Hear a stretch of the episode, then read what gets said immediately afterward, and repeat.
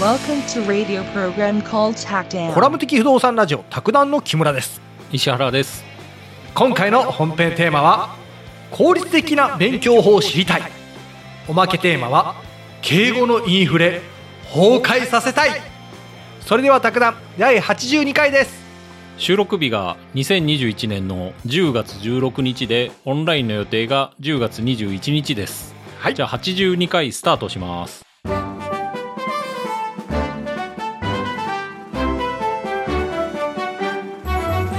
以前お便りをいただいた井田天使さんっていう方、木村さんおう覚井田天使えさんられて、ええおあうの覚えてます勉強されてて、うんその方今年はパスして来年っていう話だったんですけど、はいうん。というかそうそう、今日10月16日で収録日じゃないですか。はい実はね、明日宅建の試験日なんですよ。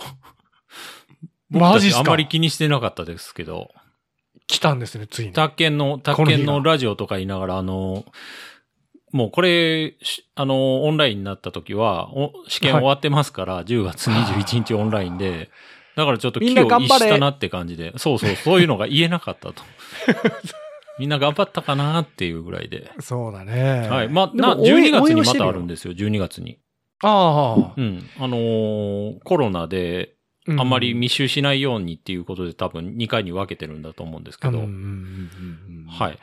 頑張ってる人みんな受かってもらいたい、うん。そうですね。うんうんで、井田天使さんが、あのー効率の良い勉強の仕方を教えてくださいっていうことで、あったんおで、ーおーうんうん教えようかなと思って。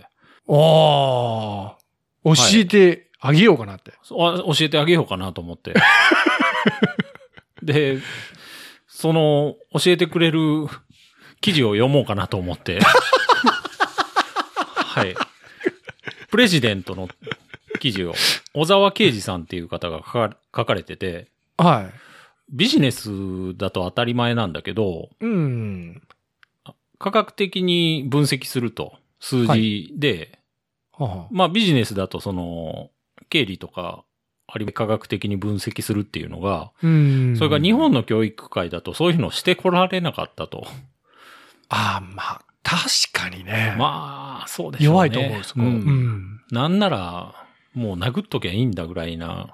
まあ今はないでしょうけど、 出来の悪いやつは、ちょっと引っ叩けみたいな。そういうイメージ。僕がちっちゃい時は。ああ、もう何でもね、根性論だよ。売れないんだから、そそううそうそううん頑張ってないからだよ。うんとかそうね。あの、泣くまで給食食わせろみたい な。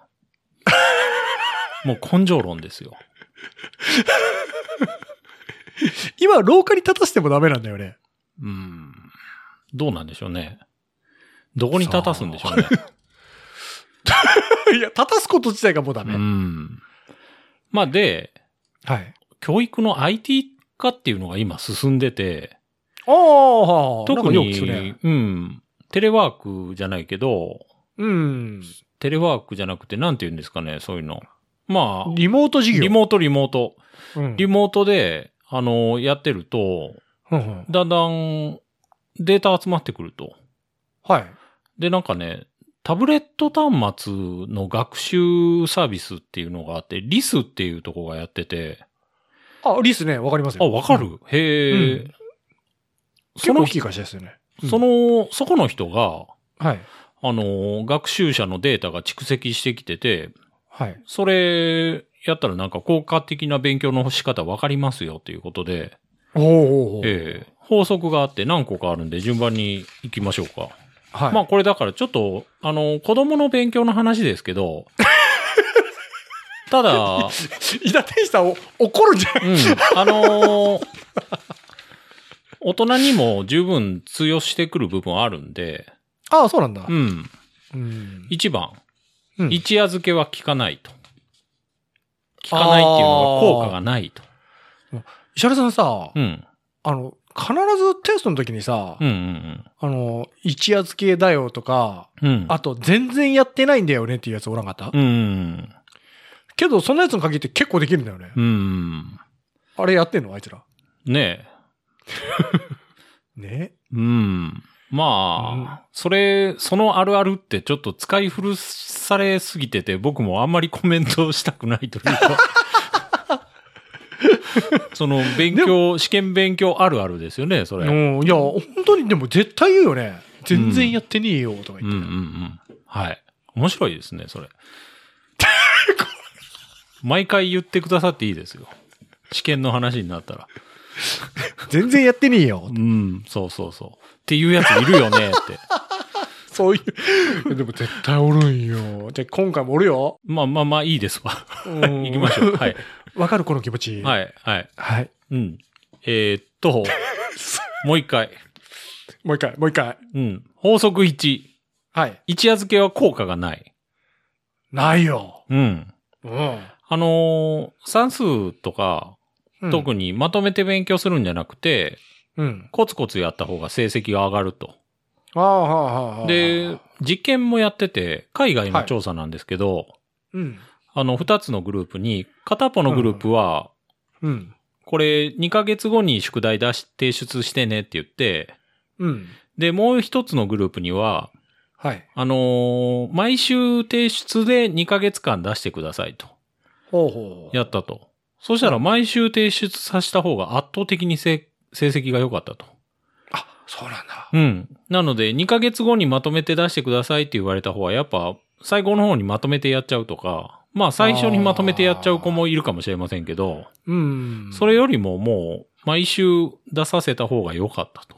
毎日コツコツがやっぱいいんだうね。ん。うん。あのーそこのリスで勉強してる子供はい。もう、毎日やる子供とか、2日に1回やる子供のグループと、それ、高頻度グループって、まあ定義して、うん。で、、もう一方が、それよりちょっと頻度が低い、3日から7日に1回の低頻度グループと。はい。そしたらやっぱね、合計時間同じでも、うん。高頻度グループの方が1.5うん倍進みが早いと。 1.5? もう、け、で、合計時間一緒ですよ。だだから毎日1時間と、うん。で、1日だけ7時間やるのを比べたら、もう違 うと。まあ確かにそのぐい。らい違ったら違うだろうなっていうの想像つくんですけうんど、石原さんさ、はい。あの、勉強しててさ、うん。例えば国語とか社会とかいろいろあるじゃはい。ん。ねあの、地理とかいろんなもんがあってさ、まあ例えば数学うん。数学長時間やったら脳の疲れる部位って一緒だよね。ああ、はいはいは疲労が。い。うん。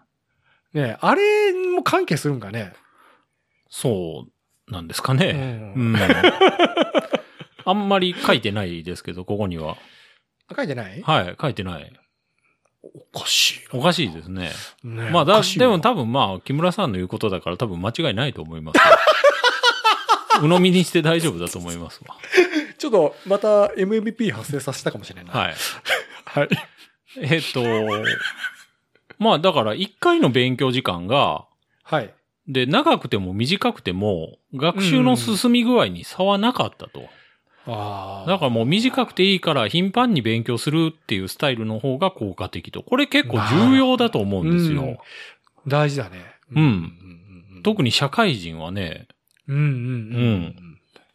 子供は毎日とかやりやすいでしょうけど、社会人毎日やるってなると、やっぱ生活スタイルちょっと変えていく必要があると思うんですよ。うんうんうん朝時間作るのかとうんかう、ん。まあ仕事から帰って時間作るのか、うん、ついついその日曜にまとめてとかなりがちだと思うんですけど、ううん。んなんかアメリカだとさ、うんあのーほら、アフターはキャリアアップのための時間とか言うよね。うん。ねえうん。日本ってさ、なんかくたくたになって寝てるようなイメージが。いや、あれ。ね、ほんと日本の労働時間クソで、そのやっ長ぱ、い。 8時間っていうのが法定で基本決められてるんですよね。うん。でもまあ、休憩引いたら9時間拘束なんですけど、うん。で、それ守ってれば、うん、もっとね、社会の質良くなると僕思ってて、ああ、はあ、はあはあ。例えばあの、ほで、それ守らないことで大変になるなって思うのが、保育園とか、あの、ああ。お母さんも仕事が長いはいはと、保育園自体今度早く開けて、遅くまで開けてなきゃいない。けないとか、そうだよね。うん結局あの8時間働いてる人のカバーをうん前後でしなきゃいけないもそうんね。なんですよ。うーん。なんかね、あの、サザエさんの世界じゃないけど、はい、やっぱ、基本的には6時ぐらいに家に帰ってこれる社会の方が、うん。だいぶうまく回るだろうなって思うんですけど、うん、んあと、健全 だね。そう思いますわ。 ねうん。まあもちろん、その、それ以外の時間で働いてもらう方があって、社会回るんですけど、うんうんうんうん。なんかね、今のちょっともう残業ありきの社会構造ってちょっと良くねえよなって思うんですよ。うんその個人だけじゃなくて全体の歯車が狂うと思うんですよあね。あこれ外国語違うんかねうーん、どうなんでしょうね。もうちょっと残業のやり方とかは違う。あ、もう労働時間は全然違いますよ。日本抜群に長いですよ。抜群にう長い。ん、年間の労働時間。あ、本当で、しかも生産性が低いから馬鹿にされてるんですよ、日本。 なるほどね。みんな一生懸命頑張ってるのね。うん。ねなんか勉強から随分それたね。 で、次が、 早期教育の効果は限定的と。まあ、これ、子供に限定した話ですけど、はい。あの、学校行く前から、はい。早めに数学とか、まあ、算数を教えて、そしたら頭良くななるんじゃないのっていう親もいるけど、うん。それアメリカで実験したと。うん。低所得のアフリカ系米国人、アメリカ人ですね、のうん3歳とか4歳の子供に、うん。いい勉強させて、ちっちゃい時から。はい。で、それが、ほしたらね、4歳とか5歳までは、はい。 IQ 高いらしいですわ。他の子供に比べて。ほうほうほうほうで、も6歳ぐらいになったら、他の子供と差が小さくなって、うん。で、8歳で差がなくなると。あ、そうなんだ。う。うんだからさおースタートダッシュを上げても、持続するわけではないと。ーん。うん。うん。うん。うん。ただ、そのプログラム受けた子供って、うん。なんか大人になって学歴とか就職とか年収とかでは、プラスの影響も結構あるみたいっていうことも書かれてるんで、へーどっちか言うたら、学力よりも忍耐力とか、うん。興味関心とか社会性とかが育まれるんじゃないかっていうことですね、早期教育で。おーうんなるほどね。うなんか、早期教育のイメージってさ、うんなんかあれだよね。あの、勉強というよりは知育玩具みたいなう。ん。ね。そうですあねの、遊びから学ぶき的なことの方が多いよ。ようなク感モンイのメージがあなんる。かおもちゃとか結構ありますよね。クモンのおもちゃうん。クモンっておもちゃあるのおもちゃ結構出してるんですよ。最近もね、ううんち、あの、将棋買いましたわ。あ、将棋いいじゃん。あ、の、指す、僕できないんですけど、将棋。ほう。あのーあれが書いてあるんですよ。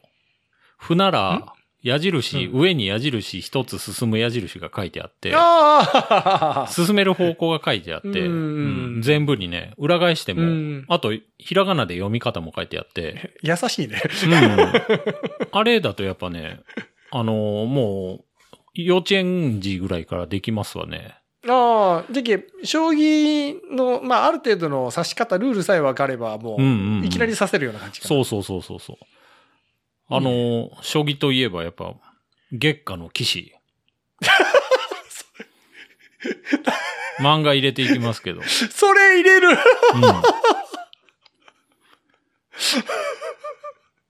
あれもやっぱ全部読んだんですかっていうか、いや、読んだっけなんか、お覚えて、あ、でも、あ、見たような気がく、あ、でも最後見てねえな。うん。僕も最後どうなったかなと思ってね。うんあれかな最後りわからんな中だるみというか、途中からね、あるよね。うんあの、うん最初のあやた面ら白かに、面白さに比べて、なんか中だるみ、まあドラゴンボールとかもそうなんですけど、多 分。ドラゴンボール最初めちゃくちゃワクワクするような始まりだったと思うんですよ。うん。もう途中からもう戦ってばっかりみたいな。でも、ドラゴンボールでも面白くない最後までなんか楽し、面白く読めたような感じがするけどね。あのー、ドクタースランプがあ。途中からら戦ってばっかりだったでしょ。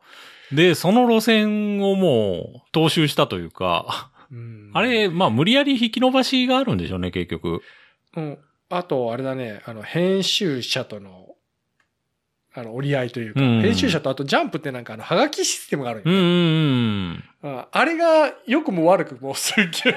あ響があの、るって鳥島さんがなんか名編集者だったとかいううん話ですよね。そう、ジャンプは怖いよ。だって、うんすっげえ楽しく読んでるやつ、いきなり終わるもん。うん。そうはい。まあ次、はい4番。 結果で伊は達なさんく、怒ってないかなプロセスにご褒美をしましょうと。4番。はいこれどういうことかというと、うん。あのー、100点取ったらご褒美あげるよっていうんじゃなくて、うん。毎日宿題したらご褒美あげるよっていうのがポイントだと。お例えばねね。これも実験やったら、うん。もう全然差があったと。はあで、子供なるほっどねて100点取るための方法は知らないんですよね。あーはあはあまあだから闇雲には頑張るのかもしれないんですけど、うんうんそれよりも毎日これをやったらご褒美あげますよっていうふうにやり方を示してそこに対してインセンティブがついてた方が伸びやすいと。あーそれ石原さんあれだねフルマラソンの最後にさ、うん。 100万円をポンと置いてるより100メートル先にさ、ああ、そんな感じ。うん。 10, 10万円置いてる方が ええやりがいまにあ、つながる計んですか算ら、がちょっと全然合わないけど、今の方だと、うんあの、すごいことになりますけど、100メートルごとに10万円あったら、そうあのやっぱ見えてる先が見えてる、うん結果が見えてるうん。ものに対してはやっぱがんまあ、そや、っぱもうその通りですわ。うん頑張りようがあるもんね、うん。うんそうそうそう。やっぱ、ゴールにね、あるって言われても、ゴール遠すぎたら、うんどう走っていいのかわかんないみたいな。そうだよね、うん。です。これ、伊田天使さんの場合ってさ、うん。どういうふうになるの例えばまあ、勉強結しまし局た、ね、それを意識して、模擬テストみたいなので点数に一喜一憂するんじゃなくて、毎日勉強しているっていうところをモチベーションに持っていく。毎日勉強するんだっていう目標を立てていく方が大事かなと思うんですよ。うんそれでやった自分をちゃんとしっかり褒めるまあ、褒めるというか、うん、目国標枝さんとのね置き方だと思うんですよね。これ結局。まあ結局このご褒美をまとめてっていうよりちょいちょいご褒美の方がいいよっていうのが、うんも、どこま、どこに目標を置いてやればいいのかが子供わかんないんで、はあはうん、大人としても目標を細かいところに置いて勉強していくっていう方がいいんだろうなと思います。うんえっ、と、あれ今日はこの2ページやろうとか、この3ページやろうとか。あ、そうそう、そういうの、そういうの。それでやったら、よしってなるんだな。よし。うん 次、法則の5番は、はい。朝方がいいと。うーん。夜やるよりも、朝やる子の方が、あのー、リスで比べたらもう分かったと。リスリス。あああのーリスねさっきのね、うん、あのー、タブレット端末で勉強するやつですかね。そんな、 あそんなもん出んのうん、多分、そのリスで勉強させてると、この子が何時から何時までこれをやったっていうデータが集めれるんですよね。あれだね。そのデータバンクってあれなんかなその子の弱点とかもわかるんかなうん。まあ、わかるでしょうね。うーん。すごいね。すごい時代だうんまあ、ね。その、 そのために使わせてるっていうのもあると思うんですよね。へで、ただ、まあ、うん今夜型の子供がーはい。朝型に変えたらどうなるのかっていうところまでは検証が進んでないと。あだから朝やるのがいいのか、それとも、もともとできる子はあ。、うん。朝やるのを好むのか、うんどっちかはわかんないと。うん。因果関係がねうんうんううんん。うん。でもまあ、朝方の子はできるから、朝の方がいいっていう可能性は本当ありますわね。ああ石原さんってさ、うん。うん。あの、朝早く起きてやるタイプよね。うん。ねあの、物事の準備とかもわりかし前もってちゃんとする方いやー、結構バタバタですね。あ、本当。うん。小学校の時とかさ、あの、夏休みの宿題いつしようた、あ、もう、やってなかったです。まあまあ、ギリギリでやってましずいぶん変わったね。いや、あの、宿題はね、なんか、うん、嫌いでしたね。あ、 そうなんだ。あまりなんか、必要性がわかんないというか。ああ。うん。そんな、小学校の時から今時の感じだった。そうそうそうそうそう。何をやらせてるのかなと思ってたんで。この漢字を無限に書いて何かあるのかなと思あってあたんでまた、また怒りが湧いた。そうそうそう。ちょっとこれ記事変わるんですけど、はい。ビジネスインサイダーっていう記事で、ああ。人間の脳のピーク年齢はどうなのと。おお。もうおっさんになったらもう脳、脳みそ済んでるんじゃないのと。ちょっとね、うん 僕やばいですよ。ううんん。だから、まあそれを、 否定しないですね。それを理由に、まあ今更やってもっていう人も結構いるんですけど、ああ。今更勉強できないわと。うん。うん。で、まあピーク、脳のピークって、はい。なんかどの年齢においても、はい。ある能力はこの年齢がピークだよと。はあはあでも他の能力はうこんの年齢だと低いよみたいなのがあって、あ、そうなのうん。で、研究チームは10歳から90歳までの人1000人を対象に研究したとと。いろんなことをね、はああの単語の暗記とか、顔の識別とか、計算能力とうか、ん。そうしたらね、年齢別でちょっと分かってきたと。は18歳前後に、あ。はい。総合的な情報処理能力と記憶力がピークに達すると。ほうん。これはね、なんか難しいんですけど、う。はい。情報処理スピードとか、注意力の持続性とか、うん。一度に様々な認知能力が必要とされるテスト、はこれは18歳がピークだったと。あ。はうん。でも、22歳になると、あ。はい。今度、名前を記憶する能力22歳がピークと。ほん、まあ、どっちにしても若いね。うん。若い順に言ってるんで、はあはうん。あの、いきなりこれで90歳とか言ったら話の前後がおかしいでし ょ。あ。なんか、くくりがもっとね、い10代ずつくいくんかなと思ったら、うん。結構刻んでいくね。いきますよ。はい。 32歳。はい。まあ、いきなりもう飛ぶんですけ本当ど、だね。うん。あんまりだからね、あんまりそのチャチャを入れちゃダメですよ。 いいずれにしよう若いねとか言っちゃダメです。順番に言ってますから。はーい。いいですかはい。はい。えーっと。まあ、あれでしょうね。おっさんになるとだんだんこう、もうイライライライラしてくるんでしょうね。もうせっかちになるから。せっかちになるんでしょうね。まだかまだかって木村さんにしてももう、まだ22かよとか。若えな、みたいな。ちょっと80で言ってくれ、80。はいはいはい。えーっと、32歳でうん。顔認識能力がピーク迎えると。ほうん。新しい顔を認識する能力って特別な能力らしいですわ。う。へえ。で、その理由、最近、ようやく解明され始めてるけど、は顔を覚える能力は、まあ、30歳直後がピークらしいと。い。ほうーん、あ、そうなんだって感じなんですけど、う。ですね。うん。で、集中顔覚えれな力いけど次。なうん。うん、ねえ。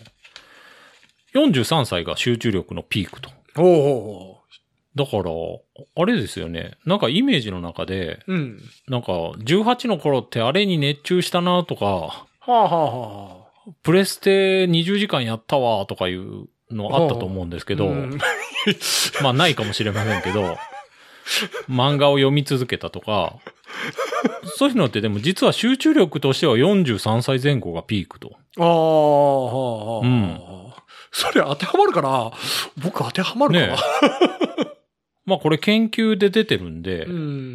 ん。で次、これアンケートじゃないですからね。研究ですからね。はいはい。はい。48歳。感情認知能力。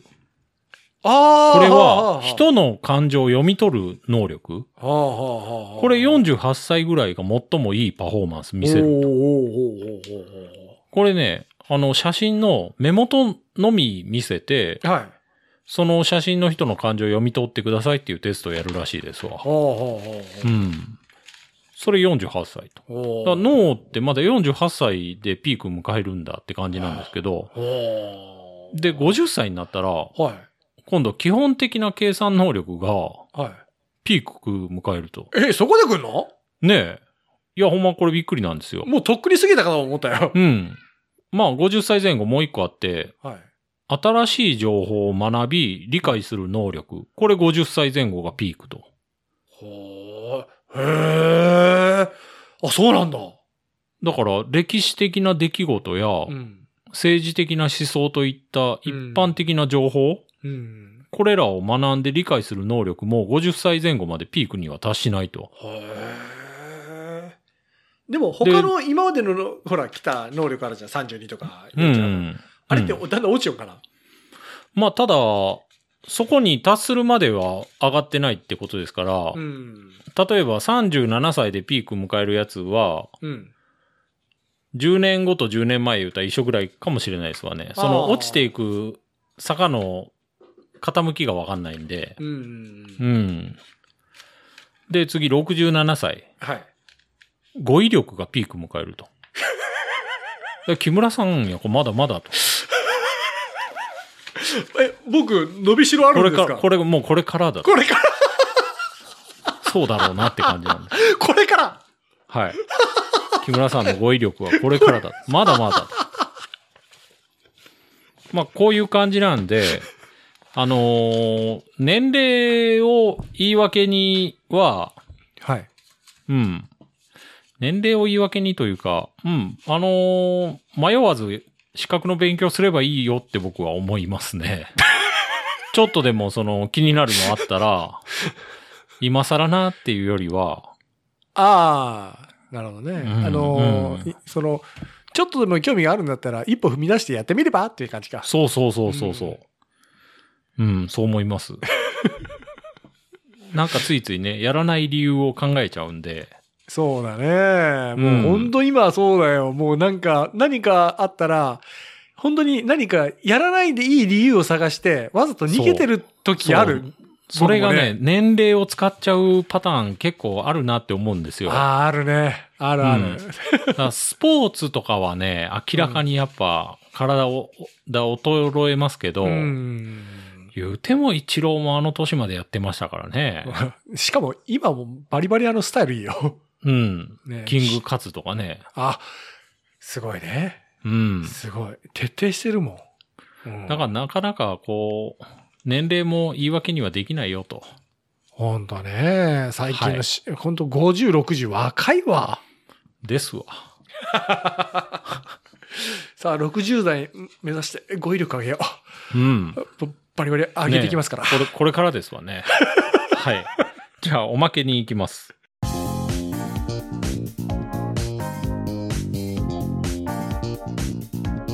はい。あのーさせていただくっていう言葉おかしいんじゃないのっていう記事あって、うん。ニューポストセブンで椎名美智教授に話を聞いたと。ほうん。この人本書いてると。おおかしいんかな、させていただくのご要論。うんな、人はなぜ使いたくなるのか。うん。なんでおかしいかっていうと、うん。例えば駅とかではい。ここでは飲食を禁止させていただくっていうポスターの文言ああ、はいはいこれははい。うん。飲食をしてもいいかしてはダメなのかっていうのを決めるのってうん。うん。駅に権限があるんですよねあ駅が施設の管理者なんであ。うん。でも禁止させていただくっていうとうん。なんかこっちが禁止してもいいよって言ったからうんで、駅が「あじゃあ禁止させていただきます」っていうふうに言ってるような書かれ方なんです よね。まあなんか、へりくだって、トゲが生まないみたいな感じではあるけどね。うん、これってでもちょっとねうんへりくだるのいいけど、うん。ちょっと偽善的な印象も受けると、ほうほうほうほうほう。うん、来たね。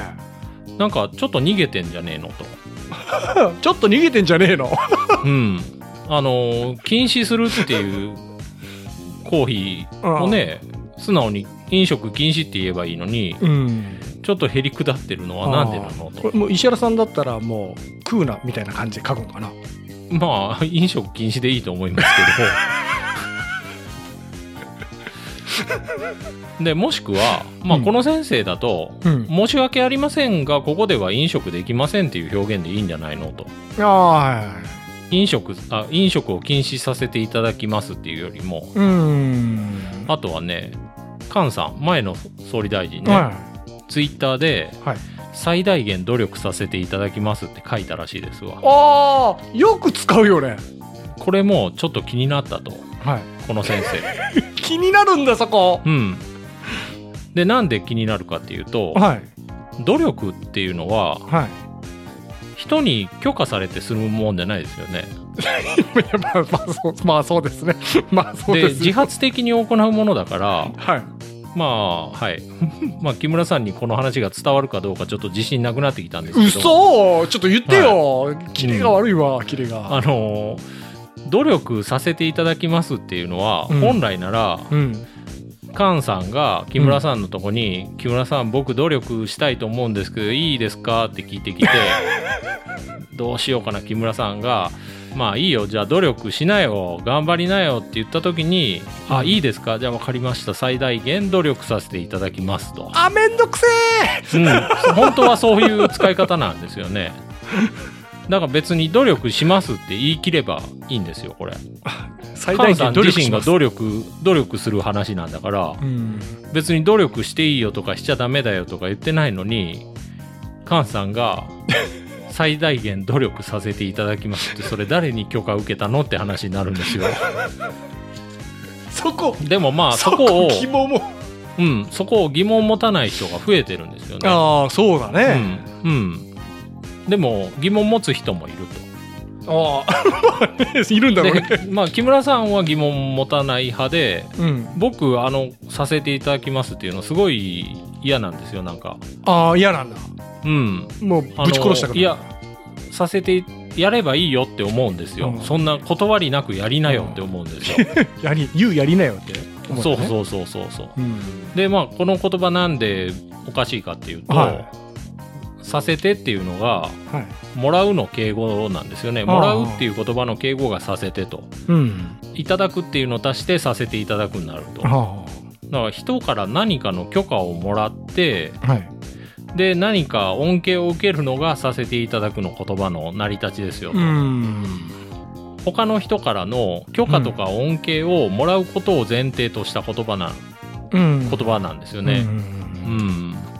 でも今は相手がなくても使っちゃうと。ああ、まあ、使っちゃうね。使っちゃう。うん、確かに。どんな動詞にもつけられる助動詞になってる。もうつけんぼ便利だもん。つけちゃう。うん、便利。うん。まあ広まった要因の一つが、そうのん便利さゆえっていうところで、ああなるほどな。言葉ってでも、不便だと使わなくなっちゃうよね。うん。あのー尊敬語だと、うん。尊敬語と謙譲語で言葉が違ってくる言葉ってあるんですよね言い方が違う言葉が食べるっていうのがうん、うん。尊敬語だと召し上がるああ。で謙譲語はいたがいただくとうんうんうんうんでそれを意識しなくていいとさせていただくっていうのを使う時ははまあうんでしかも通るしねうん そうもうこれねうんでこういうのって敬意のインフレーションって呼んでてこの作者は敬意のインフレーションうん。敬意っていうのが尊敬の敬に意思の意識の意ですね。へなんでかっていうと、えうん明治維新の後でうん社会の身分制度って表向きはなくなったんですよね。はあはその前だとああの人侍だとかすぐわかるんですよね。あはあ格好でうん見た目目でねう。んでそれわかんないから、うん相手に失礼なことないようにっていう風に敬語がたくさん使われるようになったと。はあはあはあうん、で相手よりちょっとへりくだっとけばまあ大丈夫だろうみた いな、じゃあ喋りにも保険をかけてんだねうん、うんそうそう保険かけてるんでしょうね結う局、んうんでまあ前も言ったんですけどあの敬語ってはい使っているうちにどんどんすり減っていくんですよね敬意がこれれ敬意前言の法則ってあってはあはあはうんすり減っていくとあはあはあでだんだんなんか「いたします」っていう言葉もうん。もともとなんか丁寧な言葉なのに、うん。例えばだんだんそれがなんか偉そうに聞こえるとかこれから何々いたしますっていうと上から上から目線だとかへで差し上げますっていう言葉も、うん。なんかだんだん恩着せがましい感じになってると。そううん、なんかまあ敬意ってどんどんどんどんすり減っちゃうと。ほしまいにはねこの「させていただく」もう。うん。だんだんすり減ってる兆候が出てると。じゃあ何そのうちこれしてやるようにな変換するのこれがね「させていただきます」がもうちょっとうん。丁寧な言い方になってきてて最近は、うん。させていただいてございますっていう人がいるらしいです あとはねさせていただきますねっていうふうに共感の根をつける人が多いとさせていただきますと言い切ると一方的で冷か冷たい感じになっちゃってるとうーんこれあれだねなんか同僚とかに「させていただきますね」って言われたら「あよろしくね」とかなるね気持ち悪いで すねやれよってなりますけどねやれよってぶっ殺してやるってなるだろうじゃんそうそうそう そうでまあこの椎名さ んもあのさせていただきますっていうのをその人が主体的に行う言葉に使ってるとあ誰の許可を求めてるのと聞きたくなるーわあそこ乗っちゃうんだとうねんうん木村さんは思わないん ですね思わないんだねって僕思いますわ、思わないんだねええうまいじゃないあなたあのこの人も言ってますけど、うん例えば芸能人がはいこの度結婚させていただきますっていうふうに発表したり、うん交際させていただいておりますっていうふうに発表すると、うんまあこれ謙遜とかれうん周りに配慮してるんだろうけど、うんまあそれ聞くと勝手にやってくださいってツッコミ入れたくなるとあーなんかでもね、芸能人の結婚とかああいったのってさなんか許可をもうあの一方的にもらってる感ないなんかテレビで、ねうんねねえあのーまあ許可もらいましたよっていう感じでさせていただきますって言ってるんでしょうねうんなんかそんな感じがするうん、まあしろよって思いますけどね本 当にしろ逆よにダメって言ったらうんやめるのって思うんですよ「しろよぶっ殺してやる」って言うんだろうなうんうんうんであの SMAP がうん解散した時はあはは解散させていただきますって言ったらしいですわあはあはあはあはあでも解散とかってうん自分たちが解散したいからするわけじゃないですか、うんあの解散してもいいですかいいどうぞっていう感じじゃないじゃないですかうん解散ってうん結構強い意志がこもった言葉なのうに、んそれ解散させていただきますっていうのないんじゃないのと。ああで V6 はうん解散しますと書いてたと。はあはあはあはあうん、だから SMAP の解散にはちょっとなんかその遠慮とかそういうのがこもってたのかなというふうにうん勘ぐってしまうと、ああなんかあの結局スマップは仲が悪くなったからうんねそういうのを勘ぐっちゃうと。勘ぐっちゃううん、なるほどね そのそのこと V6 も V6 は今年で解散なんですかね。そうあれのメンバーみんな仲いいようなイメージあるねうん、おっさんですよねもうでもみんな。みんなおっさんだよねえうん本当ジャニーズシニアだようん、あうまいこと言いますねでしかもね「させていただきます」乱発してると はい陰銀無礼な印象を与えることもあるように感じると 何それまあこれ上辺は丁寧だけど、うんまあ中は存在なんじゃないのみたいな意味なんですけどああもうでもね、うそれはもう、あのいろんなところから感じるうんあの言葉は実を言うと関係ないなと思った相手を敬う気持ちっていうのはううんんですねねでまあ言葉ってまあ変わっていくから、うんいつか新しい言葉にとって変わられると思うとさせああいただきますっていうのもんんなまあこれ本当でもなんか余計だなって思いますねうんうんうんうんうんさせていただきますっていうのあとなんかまあメールとかでねうん。やり取りする時もうん。あのー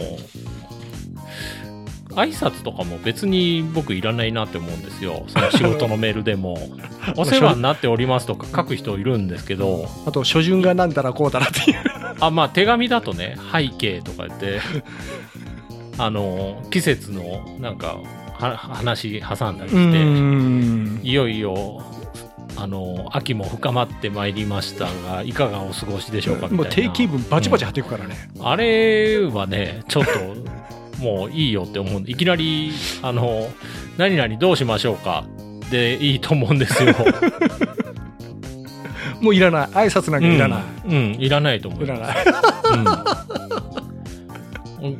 来られても、なんかもう困るしって思う。うん。すっごい挨拶の長い人いるよね。いますね。あの、電話でもね、バカ丁寧な人いるんですよ、結構。いる。ね。うん。まあ、あの、その人の、ま、気持ちが乗っとったら全然悪い気はしないけどね。丁寧な人だなと思うけど。バカ丁寧な人だなと思い ますね。 尖ってるね。な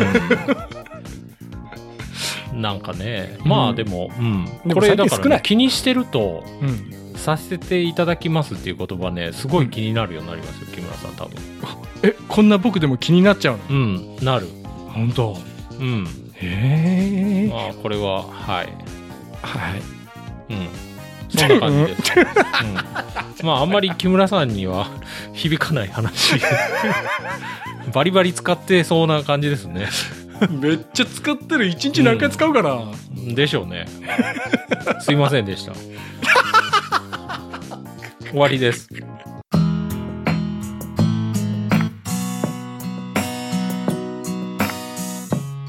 はい、あのー、79回のね、はいおさらいを、はい MM MMP ですわ。あったんですかうん。あったんですよ。そんななかったんですけど、完璧な喋りだと思ったんですけどね79回、えー、っと、いきます。はいこれ、陽土地域やった時の回なんですけど、はい田園住宅地域があって生産緑地と関係あるのかなって言ってたんですけど、うんこれねなんかバブルの頃にうん農地の固定資産税の負担が重くなるっていう話があったんですよ。はあはあはで家建てたらあうんあの土地の固定資産税が6分の1になるっていう軽減措置があるんですよ。へえそうでなの農地から宅地に転用がめちゃめちゃ増えたとその時にはあはあはあ宅地の方が税金が安かったんでしょうね。へででもそれやったらちょっとダメだからえうんその時に法律ができて生産緑地法っていうのができてうんでその家建てるのが止まったらしいですわ生産緑地は税金下げてあげるよみたいなうんでそれが切れたタイミングで生産緑地法はいで田園住居地域っていうのができたとなんかそんな感じらしいですまあ関係があるにはあるそこを MMP とうんあと、ね、調べた、農地が税金対策になるかっていう話があって、は木村さんが言ってたやつあああうんまあなんかまあ何でもはならなるわけじゃないけど、ううん割となるみたいですけどねん、なるんだねうんよかったまた嘘ぶっこいたかと思ったが、あとパチンコ屋はうん1995年が1万8000点がピークで、うんあのー8000点割り込むと今はちょっと待ってさっき1995年って言ったはいえじゃあ26年で半分以下なんだうんそうですねそれすっごくねうんすごいですねこれ最終的にどうなるんだろうねうん今からまた30年後ぐらいねえねあとねえはい飲食店で嫌なのがあの店員が店員を怒ってるっていうのあったんですけど、うんあれはあの「孤独のグルメ」っていう漫画木村さん持って持ってます孤独のグルメはい。いや漫画持ってないでもあ、そうです。見たことあるかな立ち読みでそういうの立ち読みするよなあれでもね、あの、締め上げるのがある んですよ。あの、主人公がはい店員同士で怒ってるの見て、はいその怒ってるやつをはいガーって締め上げる名シーンがあるんですけど、ほうほうほうで、やられてた方の店員がそれ以上いけないっていうのが、 それ知らないですか 知らない へえ、木村さん、意外と名シーンですよ、これ。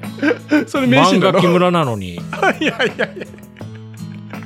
見て見てないものがほとんどですあとね、水谷選手は、はいやっぱなんか、恐喝されてたみたいですね。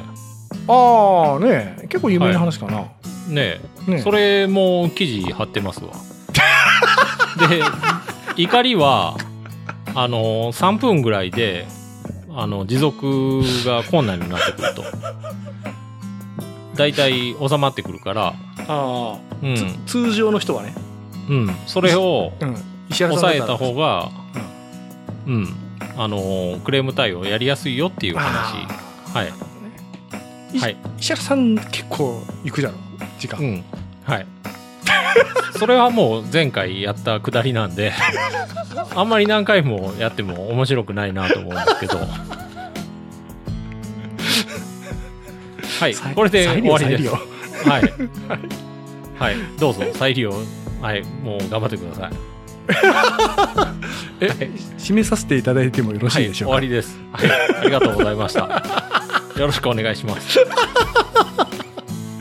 締めさせてあげますよ。 うわあありがとうございますそれでは今回もお聞きいただきありがとうございました皆様からのお便りをお待ちしています配信予定とお便りの宛先はホームページでご確認くださいでは次回もポッドキャストでお会いしましょうさようならさよなら。